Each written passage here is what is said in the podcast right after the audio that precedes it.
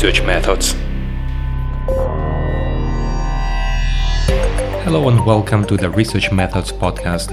I'm your host, Dr. Eugene Bobristov.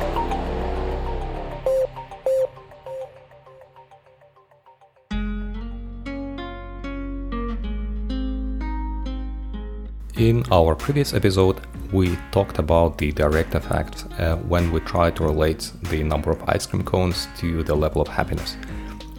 Yet there are also other research models which are a little bit more complex but also very useful and very popular within research. The one we're going to talk about is called the mediation. So the mediation has also other names. One of them is the explanation. Let's go back to our example and I would like to shortly remind you what it was. We assumed that the ice cream is related to happiness of those who eat this ice cream. That's why we developed the model that the number of ice cream cones has a positive impact on the level of happiness.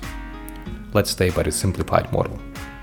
The next question which can come to your mind is why? why does an ice cream cone make people happier? And there can be a suggestion, at least I have a suggestion, which you would probably share with me. This is because of sugar.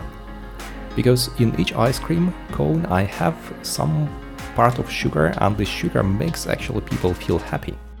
So I would then draw a third square. So we have the two squares. The one is the independent variable, the number of ice cream cones, the second one is our dependent variable, which is the level of happiness. They are related with an arrow, which goes from the independent variable to the dependent variable, and for the simplicity of the model, we assume that the relationship is positive. Now introduce the third square, which I draw just above the arrow, and I write there sugar and I relate it also to other squares. So I draw an arrow from the number of ice cream cones also to sugar and from sugar also to happiness. This would be a mediation model. It means sugar explains why ice cream cones make people feel happier. From the point of view of statistics means that you will have to test three models. The one with the direct effects between ice cream cones and level of happiness the one with the ice cream cones and sugar, you have to be sure that ice cream cones do contain sugar, and from sugar to happiness. And then you run the model containing all three variables, and if your assumption is correct, then the significance between your independent variable and your dependent variable will disappear, because your mediator will be a much better explanation than your independent variable. In this event, we talk about a full mediation.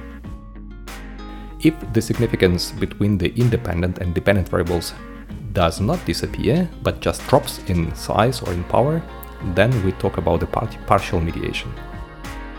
A partial mediation assumes that there might be also other factors, other explanations for why ice cream cones may make people happy.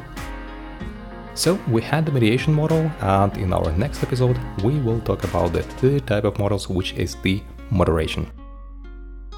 See you then, wish you all the best and good luck!